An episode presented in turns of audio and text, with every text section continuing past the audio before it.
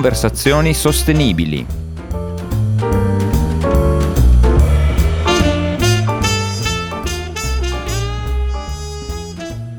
Buongiorno e benvenuti. L'episodio che state per ascoltare è in inglese perché l'ospite con cui parlerò è Joshua Spodek.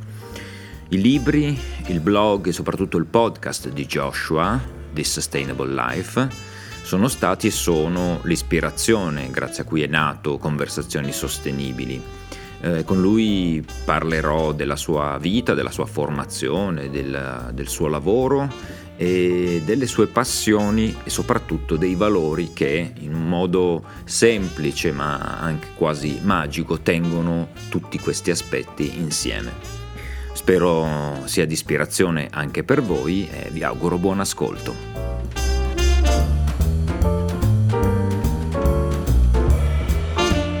Welcome, Josh, to my podcast, and uh, thank you for for being here with uh, on this sustainable life. Um, how are you doing, first of all? I'm doing well, and thank you very much for having me. And I also have to say, I greatly appreciate you doing this in English because I don't speak Italian. and uh, so, thank you very much for that. Oh, no, you're welcome. No problem.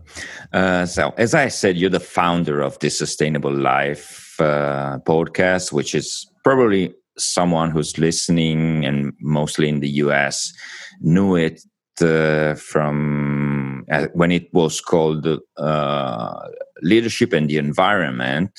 And um, so, um, first of all, I would like to uh, know and let people listeners know uh, who you are, what you do. Well, I know that, but uh, I would like you to introduce yourself. And I'm curious about how you would define yourself because I know you uh, do many different things. So, can you make just a, a small picture of uh, what what are your different activities?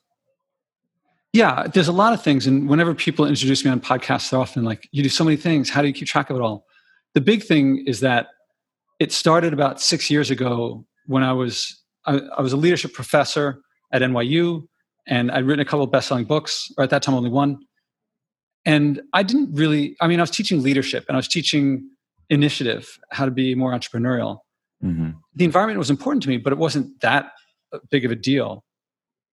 And I had done various experiments to that point on my diet. Like I stopped eating meat in 1990. I stopped eating hydrogenated oils. I stopped eating corn syrup. And each of these changes, they taught me, you know, try out some new things every now and then. And I noticed how much garbage I produced in my house. It was a lot. There was a lot of plastic waste. Mm-hmm. And most of it was food or came from food packaging. I gave myself a challenge. Could I go for a week buying no packaged food? I thought I wouldn't be able to do it. I thought I would sacrifice variety. I thought it'd be expensive. I thought it would take too long to cook. I didn't know how to cook from scratch. I made it two and a half weeks. Actually, it took me six months from when I decided to try it to actually starting because I spent six months analyzing and planning. Mm-hmm. And I didn't actually start, probably because I felt like I didn't want to do it.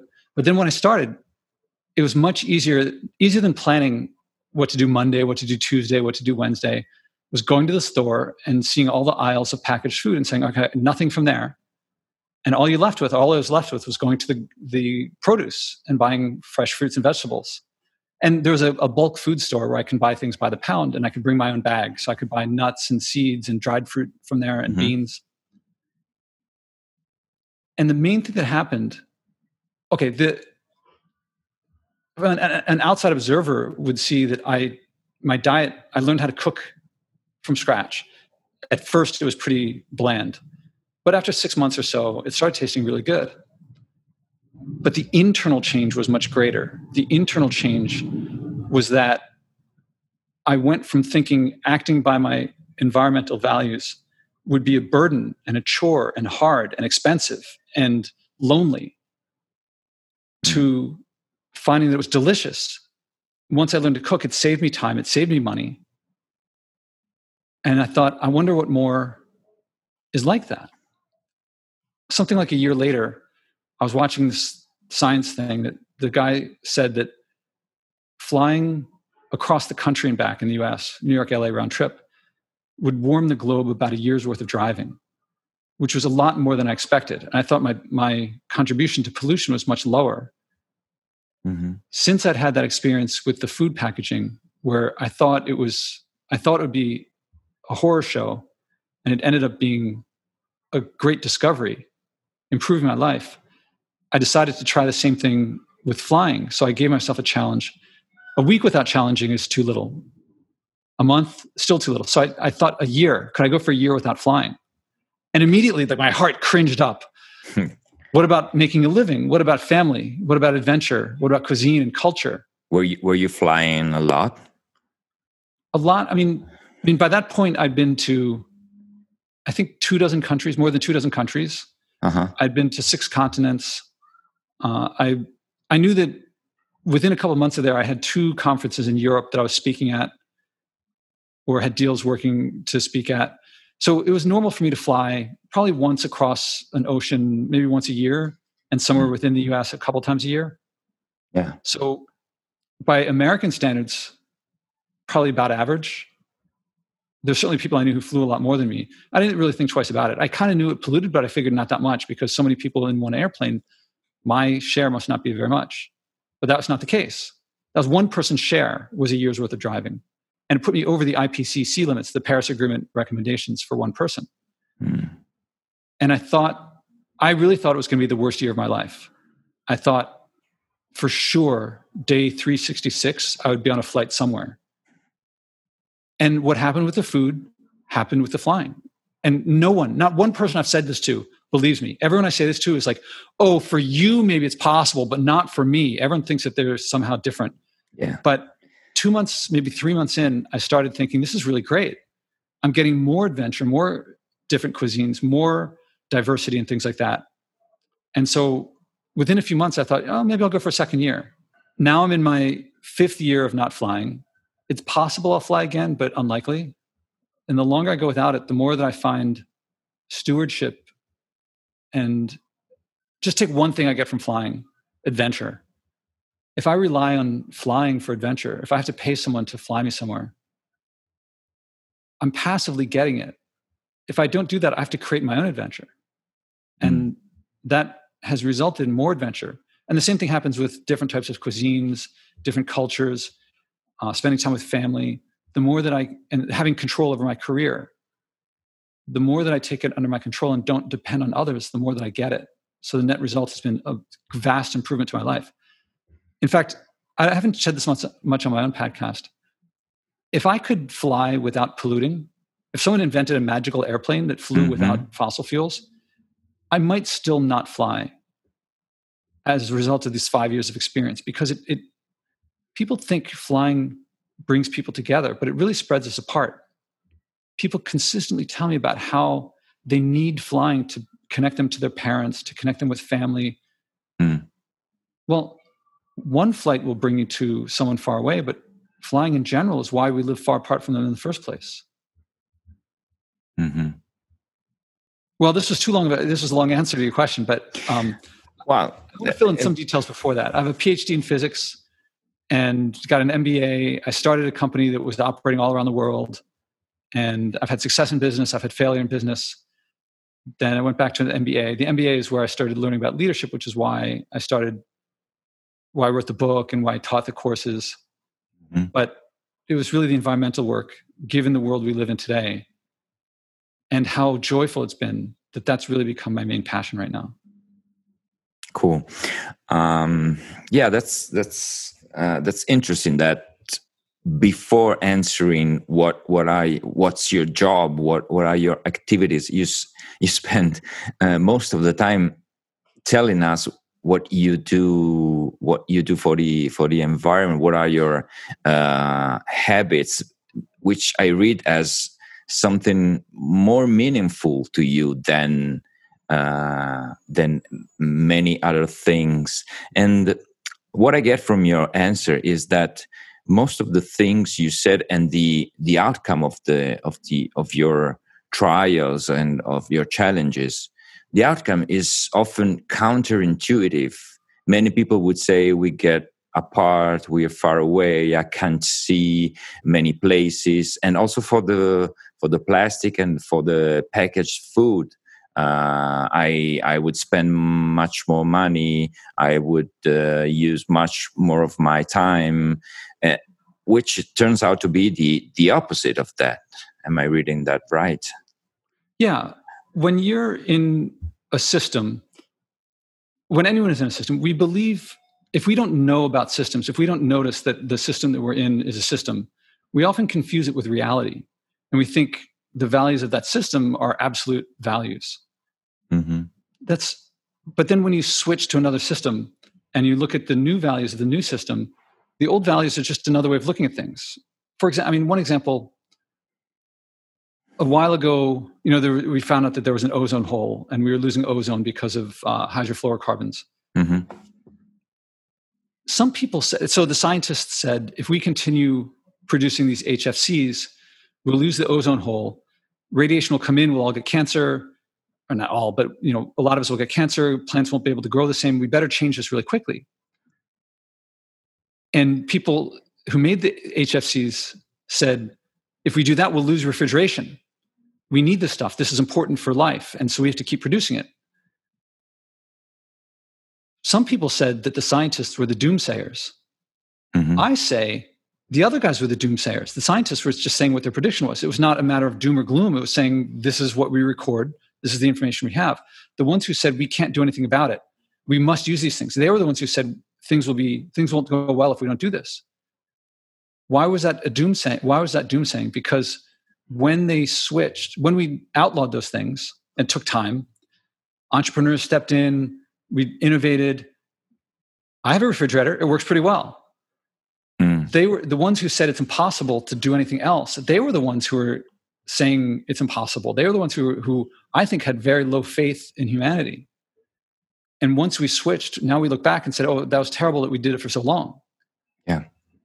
And likewise, people who say eating avoiding people who say not flying is going to mean that you can't be a citizen in society or you won't spend time with your family or you won't be able to do your job. They're the ones who have limited imagination limited foresight. They don't have faith in themselves they don't have faith in each other. They're the ones who seem to me the really depressing ones. And and i include myself up until a few years ago in that group well I wanna I wanna briefly talk about. Um, we're doing a podcast episode, so I I want to ask you something about your podcast. Why did you decide to start a podcast? Why that that kind of uh, technology? Well, originally it was because I knew that there was a message that the world was missing that I discovered within not flying and the avoiding packaged food. I looked out in the world and tried to find someone sharing the message that you're going to like the change. And I don't know anyone who's saying that. Not Greenpeace, not Al Gore, even Greta Thunberg is saying panic. I don't want to panic. Mm-hmm. Who's saying you're going to prefer after you switch? Everyone's acting like you don't want to do it, but you have to, like it's a burden. Yeah. And I think that from a management perspective, telling people what to do that's one thing. I mean you can tell people what to do. Give if you give people a bunch of facts and tell them what to do it doesn't usually work for behavioral change. If people are obese and you tell them eat less or eat more healthy and to exercise more a very small percent actually do. So i don't see why that would work in this area. So i wanted to get out a message you're going to like this. I mean i kind of felt like there's a missing mandela of the environment Martin Luther King of the environment. Mm-hmm. The first thing I did, I gave a series of talks at NYU. I'm a professor there, so I could get my students to come in and, and clients. I have a lot of clients, so I can get them to come in. And that did not go well. I started off by giving people facts and figures and telling them what they should do. And everyone already heard it before. It happened, and then I, I felt like giving up. I was like, all right, you guys don't want to do it. It's your business. I'm not going to like, go destroy the world. But then I was me. I met with a friend. We were having coffee. I mentioned to him in passing that I pick up at least one piece of garbage every day. Mm-hmm. and we talked about that a little bit. And spontaneously, he said, That sounds interesting, Josh. I'm going to pick up 10 pieces of trash every day for 30 days. I didn't ask him to do it, I didn't tell him to do it. Hmm. And I said, All right, go for it. So 30 days later, I asked him, How did it go? He said, At the beginning, he felt weird bending over picking up trash. Like, what if someone saw him? Yeah. At the end of it, he felt weird passing trash by without picking it up. There had been a mental switch that he felt yeah. normal doing it and felt weird not doing it, just looking at it without doing anything about it. He also said that because he enjoyed doing it, he thought, what more can I do? And he looked things up and he found out that his diet, changing his diet was one of the biggest effects that he could make. So he decided on his own to make his, he, to have half as much meat as he used to eat. Mm-hmm. So he, he halved his meat intake. Now, I never talked to him about food. I never suggested he do more. I didn't suggest him to do anything in the first place. So I had this weird contrast. When I told people what to do, they pushed back. When yeah. I didn't tell someone what to do and just told my story, he acted.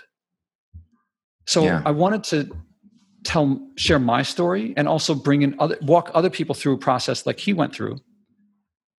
And a podcast seemed something I could start. I didn't have the experience or equipment to start a television show. I couldn't organize like the I have a dream speech and just go like I couldn't organize a large audience. Yeah. But a podcast I could start with. I didn't have the strategy of the podcast at first. It was just starting and talking to people. And so I developed, you know, the first 50 or so episodes, I was still developing my my style.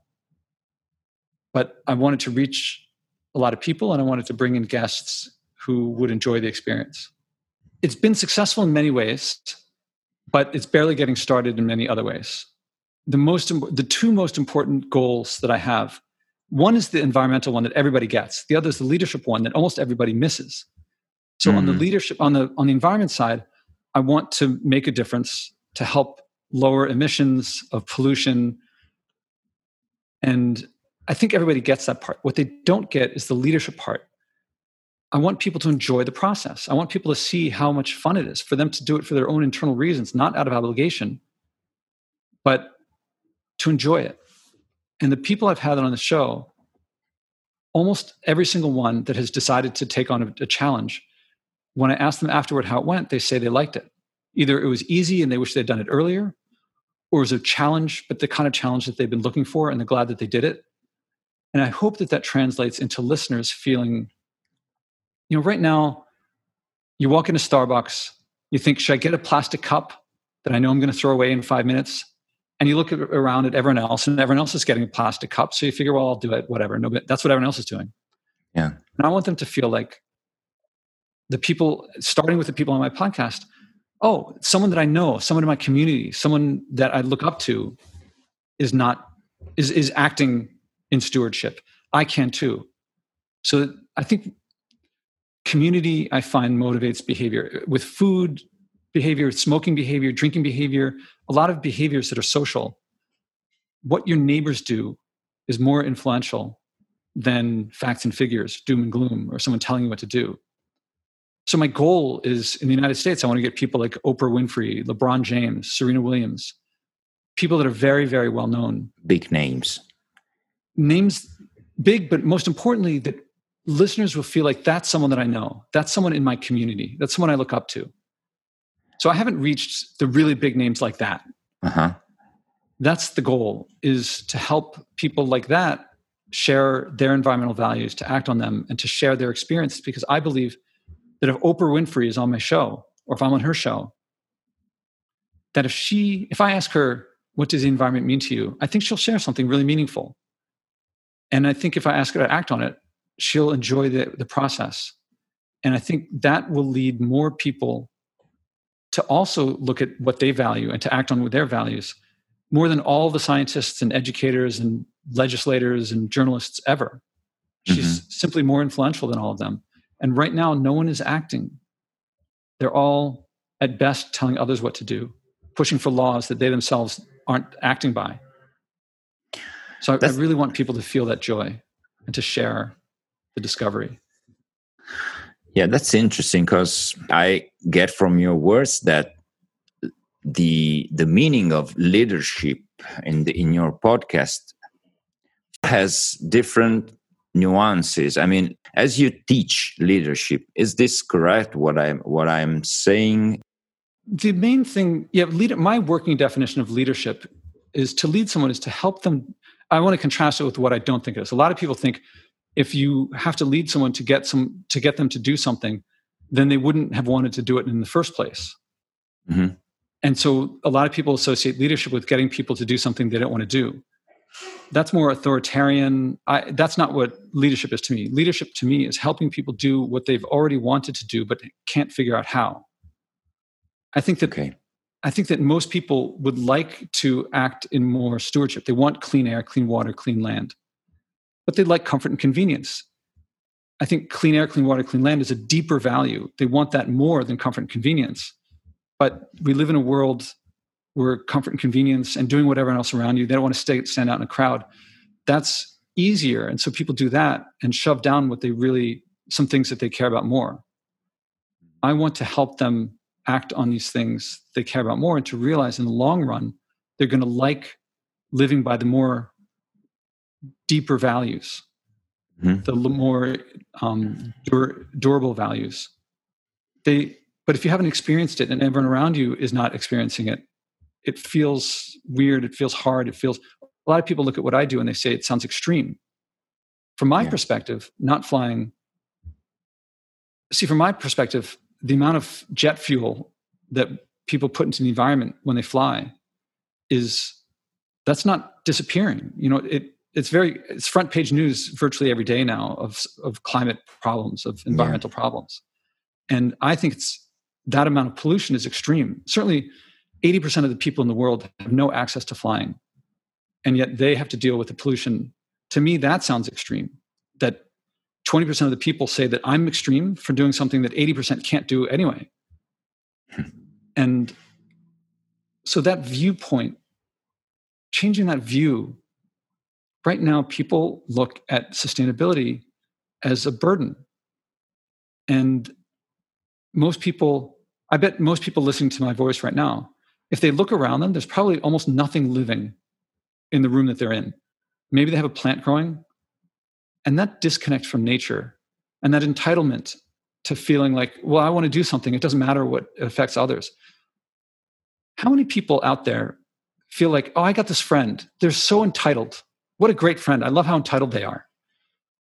I love how spoiled this person is. The thing is, people who are spoiled don't feel like they're spoiled. They don't know it and most of us are. I certainly am. I, there's all sorts of things i just take for granted. And i think that we're you know people get that separating mind and body it's they're really one thing. And there's we shouldn't disconnect these things and it messes up our lives if we disconnect them. And i think nature is an equal part of those things.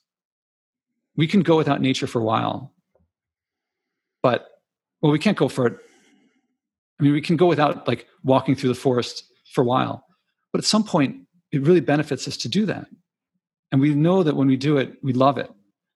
And to have fresh fruits and vegetables rather than packaged food, it's it's really not uh, when you're in the system of like we have to grow, we have to get everything done fast, fast, and all. I mean, Italy gave us slow food as opposed to fast food. Yeah, and I love. I mean, I think of it as slow life. It's sometimes. Being more sustainable acting in stewardship is when you get into it it it it it looks like from slow food you look at mcdonald's and you're like that's horrible. It's not appetizing. It's disgusting. Mm-hmm. And i hope that one day most of the world looks at the way that we single use plastic and dumping pollution into rivers that we look at that as the way that a slow food person would look at Coca-Cola's Coca-Cola uh, empty single-use cups lying on the ground because people just I don't I I'm not even in touch with how people can do that anymore. I have to go back by the way to something you asked. I there was a third thing on the podcast that I forgot. One goal is for people to well there's a third thing that I really wanted to have happen, and you are making it happen. And that was, Thank you. I know that I can only reach so many people through my podcast because only so I'm only going to appeal to so many people. So you starting leadership in the environment Italy, or mm-hmm. starting mm-hmm. uh, the Sustainable Life Italy, is one of my great I, it's I can't tell you how it warms my heart to see it spread to another place, to reach people that I wouldn't reach on my own. And I can't wait to hear how it changes, how it changes you, what type of people get involved, how how you come back to me and tell me, "Hey, Josh, you know, you've been doing this all wrong. Try it this way, and I'll learn from you." And so, I can't wait to see how many other offshoots begin to reach different audiences that I wouldn't reach and that you wouldn't reach, and also to hear back, "This is the Italian way of doing it," or "This is your way of doing it." So that's really a heartwarming thing for me. Cool, thank you. Um, yeah, that was one of my uh, one of my uh, next questions because of course i know that we're launching this new italian version but i know you are up to launch some other uh, versions around the world uh, can you tell us what, what are them where are where are they going to start Yes. Before you started Leadership in the Environment Sweden, which will probably become This Sustainable Life Sweden, and that's Andreas. He was a client of mine and he listened to the podcast and wanted to start something of his own. He started that there. And it, it I say this playfully, but it kills me that he's probably going to get to interview Greta before me. Oh. Because he's Swedish. but if that happens, that happens. And you'll reach people that I never would have reached before also.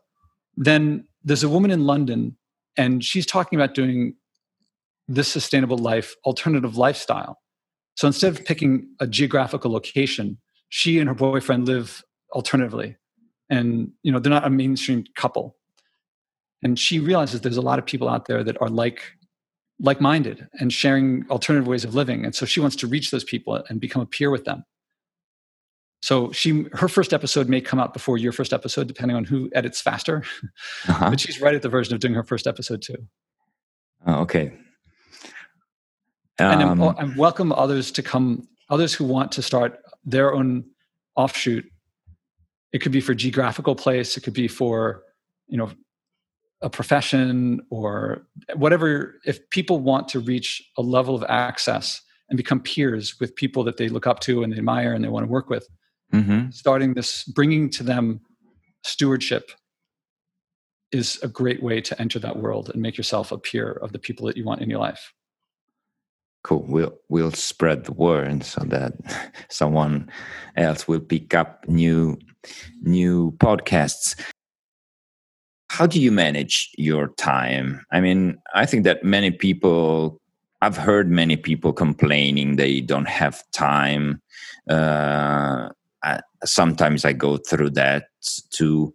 And do you think is it really a matter of time to being able to to do many things in, during your your your day? Or is it more about motivation mindset or focus or discipline? How do you see that?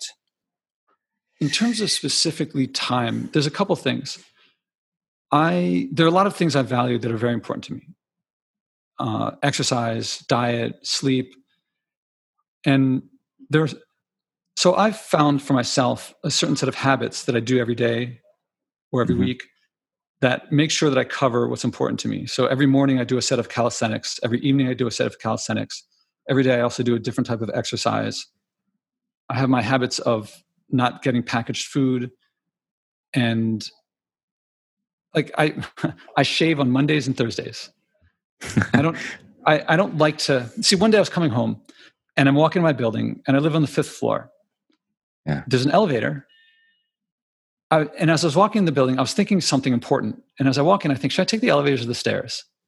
The elevator is faster, it's more convenient, but the stairs gives me some exercise.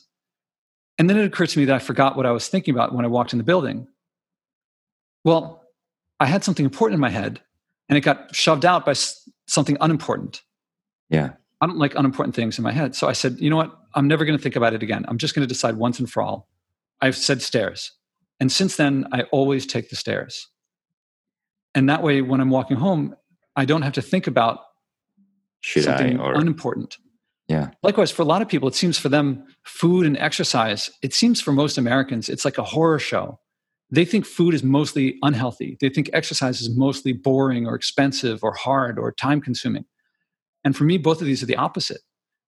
I've changed my diet to where I know where to shop. I know I, I only go to the farmer's market and uh, I get this food delivered in a, in a farm share thing.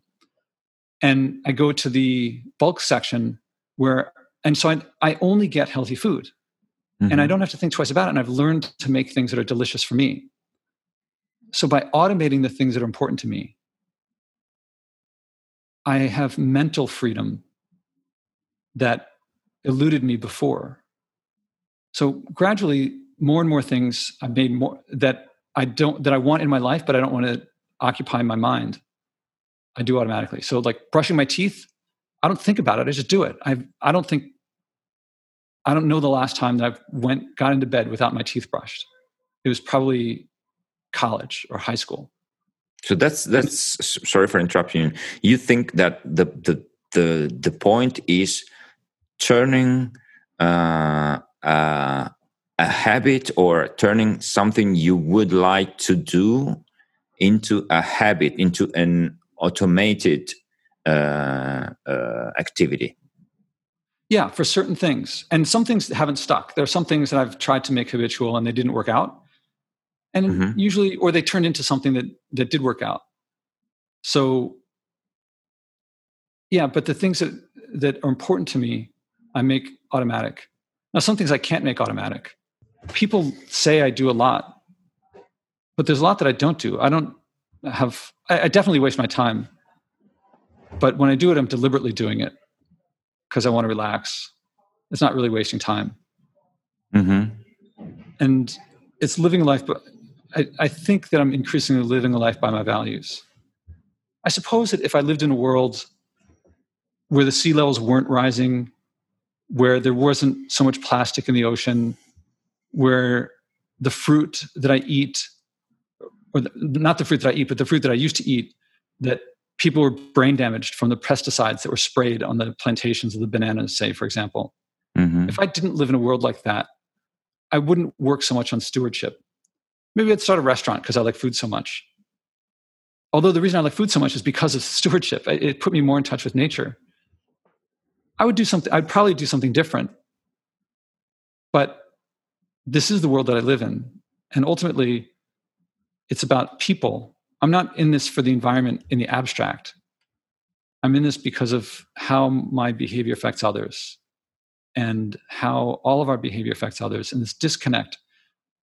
We, we're living in a world that we call it progress. And a lot of what we call progress is actually making us separate from each other, separate from nature, entitled, spoiled, obese, addicted. Yeah. And I don't think it has to be that way. In fact, when I switched, my life became just keeps getting better. I have the feeling that all these things are passions for you. It's like it's like you give yourself completely to to that. Whether it's uh, choosing your vegetables and fruits or teaching or uh, recording your podcast. It's it looks like it's all important for you. So is there a passion of yours you haven't mentioned uh, already? Is that is well, it knows? Yeah it's funny. I didn't first know the passions and then start the stuff. As i mentioned before the environmental stuff I was trying to start a school for leadership, and I was I'm very I'm deeply passionate about teaching, especially teaching leadership through mm-hmm. experiential project based learning, because the way that I learned it, reading and writing papers, case study, an analytical approach, that wasn't nearly as effective, and so I was very passionate about that. And if I'd spoken to you seven years ago, and you asked me about sustainability, I would think, oh, that's important to me, but not really. Yeah. The doing that has led me to discover it, and as much as I loved teaching, and I still love teaching. I mean, that's I, I get paid a lot for going to corporations and coaching people to become better leaders, independent of anything related to the environment or sustainability. Mm-hmm. That's I probably make more money that way than through my sustainability work. I hope that will change, but people aren't really. The market is still waking up. There may be something that comes along that I like more later I mean, there's a TV show and a book coming that I'm working on now that wow. we'll see how things develop. So until I do something, I don't know if it will be. I, I know that I like it, but you know, I'm sure that there's love at first sight for some people that they meet and they fall in love right away. Yeah. I have not had that happen with me. For me, I can like someone, I can be attracted to someone at first sight, but then love comes through doing things together. Sometimes easy, sometimes hard, sometimes having fights, sometimes wanting to give up. And in my experience, the passions in my life came that way as well. I didn't know beforehand that they would be passions. With sustainability, it has developed into a passion. Other passions, I mean, fitness, I tend to in- increasingly think that um, to me, my life is an integrated whole. It's one thing. So other people might look at what I do with fitness and all my exercise and sustainability and all my environmental work, and they see two different things. To me, it's one thing. I, I see how we treat our bodies and how we treat our environment is very similar. It comes from a similar emotional place. And if you are very unfit, I think the choice, one's behaviors are, you know, oh, maybe if I eat this candy, it won't matter. Yeah. Maybe if I drop, maybe if I get this single use packaging, it won't matter. Maybe no one will notice. I feel like it's coming from the same place. Oh, I shouldn't, but I will. So increasingly, it feels like all of what I do, my time with my family is also how we treat our family, how we treat our bodies, how we treat our environment is very similar.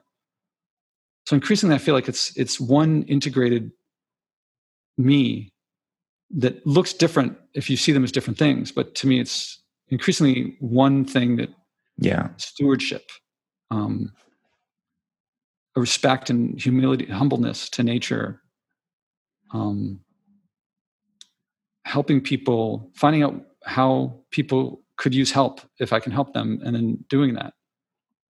Yeah, that's that's what I was. That's what I meant when I said I can see this common ground from everything you say and everything you do. There, there's this common thing that mm, comes out from your words, in whether you're talking about food or teaching or uh, practicing, whatever. It's it's like this fil rouge that crosses all of your all of your life ultimately and and one thing i would like to point out from what you said is that to me sounds very interesting is that uh, finding your passions by doing things by trying uh, implies that you are taking into account long term uh, accomplishment, long term satisfaction, which is uh, you give yourself time to try, to experiment, to uh, to see how the results fit to you, which is something I believe in in our time in our world we are losing more and more this kind of patience to wait for things to happen. What do you think? Yeah, it's like slow life as compared to busy life.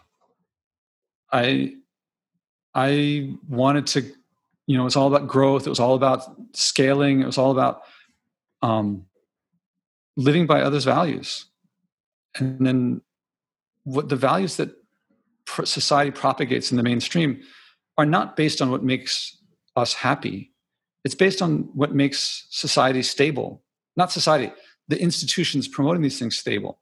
Mm-hmm. So we get these super large corporations and, you know, like flying spreads us apart. Likewise, what we call social media is separating us or forming little bubbles.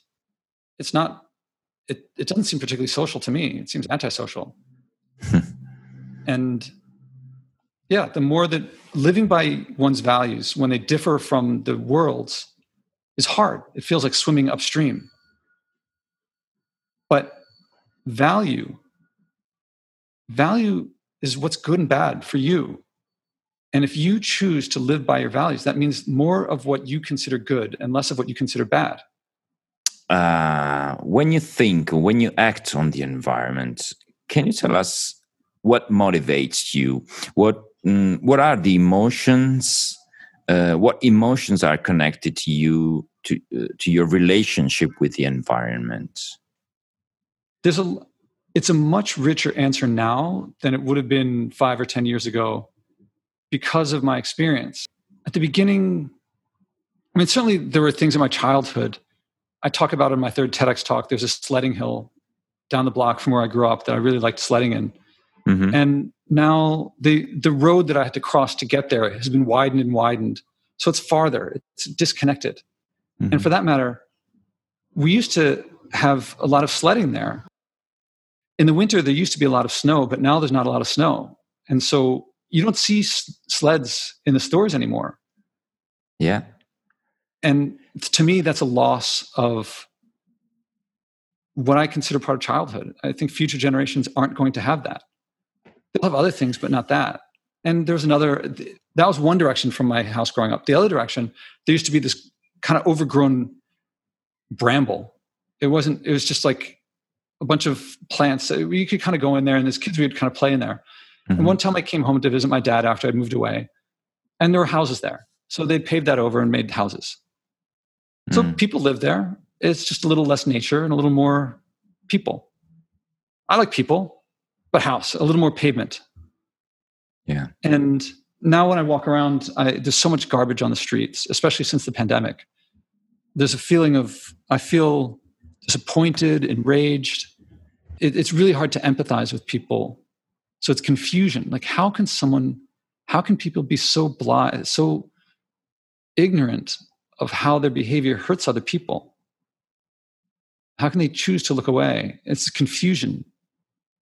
Mm. And, but then I also, uh, uh, you know, on the podcast, I have so many people that take on challenges that then like it. There's also this hopefulness and expectation of success that I, I like seeing people that's a real joy is seeing people change something and say oh, i should have done this a long time ago so i mean that's just a, I think probably i'm going to have more connection to environmental action than most people because i'm doing so much but i'm not sure i'm not a, i'm not other people um, okay so as you as the environment is so important to you and it connects to as you said very profound and deep feelings, emotions, both positive and negative. Um, I invite you to think of something you can do to act on the environment. Uh, I know you you you've been doing a lot of things uh, on on this side, but uh, can you think of something new you would like to do? Uh, and uh, something of course physical and it doesn't have to be the biggest things and thing in the world of course yeah i've been thinking about this and mm-hmm.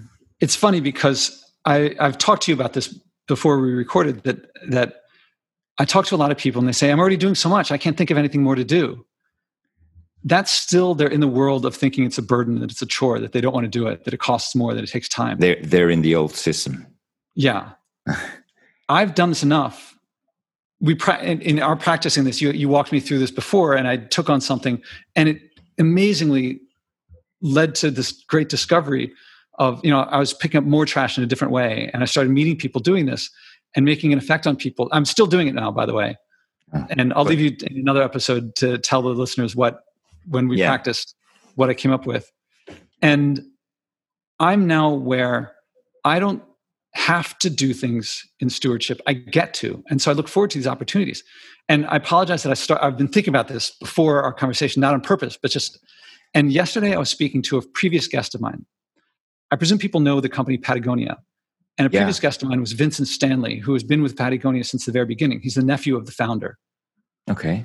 When he was on my podcast, he did something that, in terms of the environment, it didn't seem to have not, not much of an effect, but in terms of his values, it was very important. So he decided that he, for one day a week, for half the day, he was not going to turn on turn on his computer. So and half a day each week. Half a day each week, he would not turn on his computer. Now, for me, technically, if the computer's not on and he's doing something that's not drawing power, then he's lowering his the consumption, his emissions. Yeah. yeah. So that that met my criteria. When I spoke to him again, what he talked about was the book of poetry that he started writing because he started working he, he, would write poetry in that time and that's what constantly happens. And this is something that motivates me is people keep discovering things and i keep discovering things. And so the sense of discovery is something that is very important to me. And i just spoke to him yesterday and i asked him about poetry. And he was telling me about poetry and it made me think maybe i'll write some poems. I could do his challenge. Gonna, his challenge worked really well for him. And i thought and i asked him for some advice and he gave me some books to look at about uh-huh. poetry. And i also you play drums, and so I've often talked to you about music. Mm-hmm. And music has been something I've always wanted to. I took lessons in violin when I was a child and guitar, but never really got into it. I thought, you know, poetry, music, which would I rather do? And if I were to do music, I'd want to learn piano, but I don't have a piano. Mm-hmm. And I started thinking, well, I could get a synthesizer. And then I thought, oh, I have to plug it in. The whole point, I have to unplug something. Uh-huh. And then I then I hit on something that I would love to do. I would like to turn off my computer for several hours. I'm not sure if it's every day. And I want to learn, I want to practice singing. Wow. I want to learn how to sing better. so I'm going to replace a power consuming activity with singing. And I want to, I'm going to practice singing, I think, every day.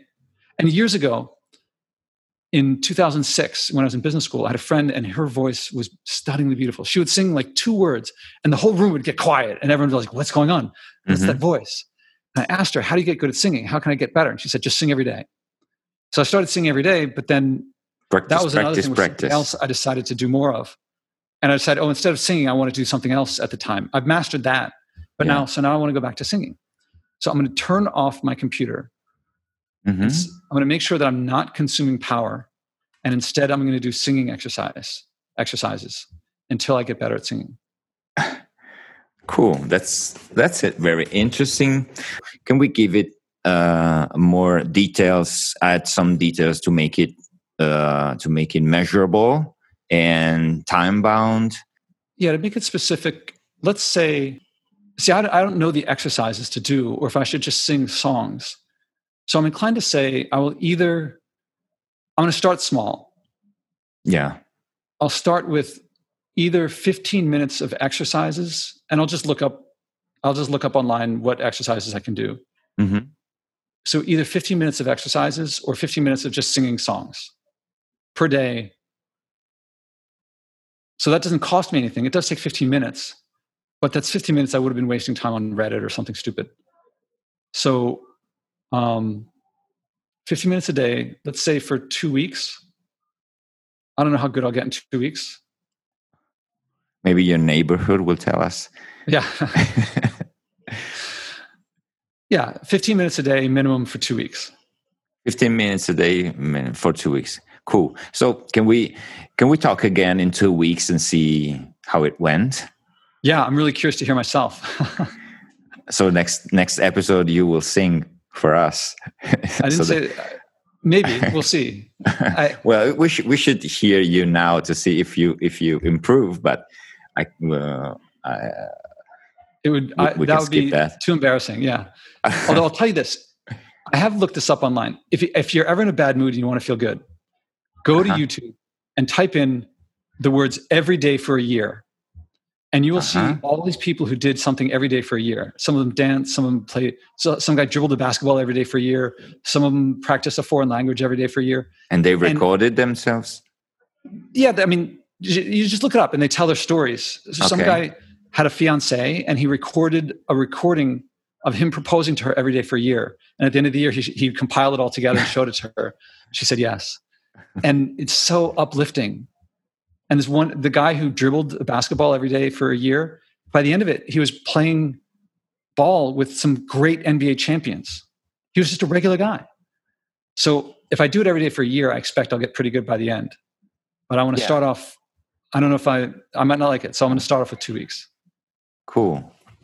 Okay. If anyone is curious about you or your podcast or your blog, so where where they can find you, read about you, hear you the main place would be joshuaspodek.com, my homepage. Uh-huh. That's my blog. And if you go in the upper right corner, there's you can see my TEDx talks there. You can see my books there, um, and and my podcast there. and they're all great places to start the books, the podcast, the blog. And then there's also to contact me if people want to contact me. Yeah. Like if they want to start their version of the, of the sustainable life, they're a new the sustainable life podcast. Well, we I hope so. So thank you very much, Josh. See you in two weeks and uh, have a great day there in New York. Thank you very much.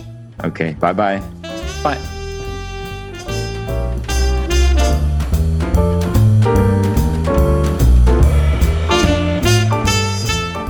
Conversazioni Sostenibili vi dà appuntamento al prossimo episodio e non dimenticate di iscrivervi al podcast.